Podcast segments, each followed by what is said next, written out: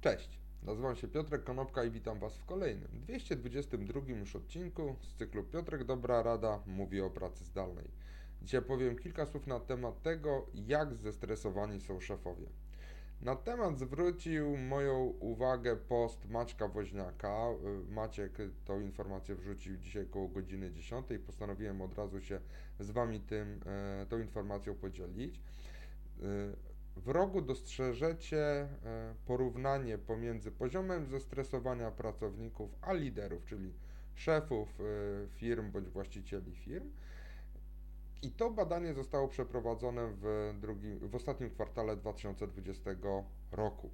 I teraz można dostrzec, że właściwie w każdym z wymienionych pięciu elementów szefowie mają wyższy wskaźnik odpowiedzi od swoich pracowników.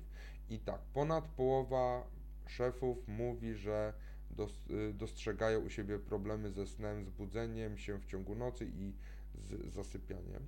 Co prawda 40% z nich ćwiczy co najmniej 3 razy w tygodniu, a tylko 32% pracowników.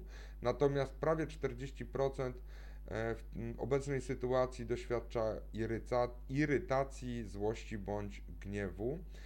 Prawie tyle samo osób e, boi się, czyli mówimy tutaj o lęku i strachu pracownicy dużo mniej i w obecnej sytuacji te osoby się również też boją, bo jest, pojawia się smutek, przygnębienie bądź zniechęcenie.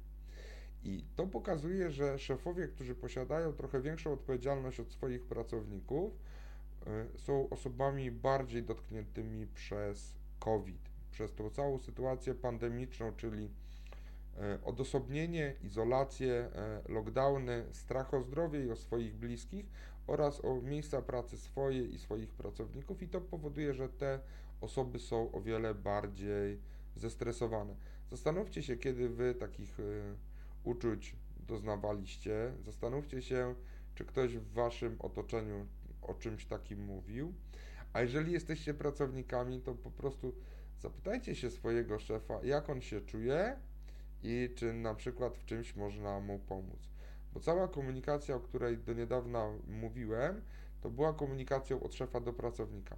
Ale tu można zobaczyć na wynikach tego badania, że to szefowie są bardziej zestresowani i mają większe obciążenie psychiczne.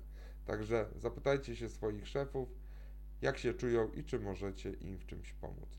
Dzięki serdeczne, do zobaczenia i usłyszenia jutro. Na razie.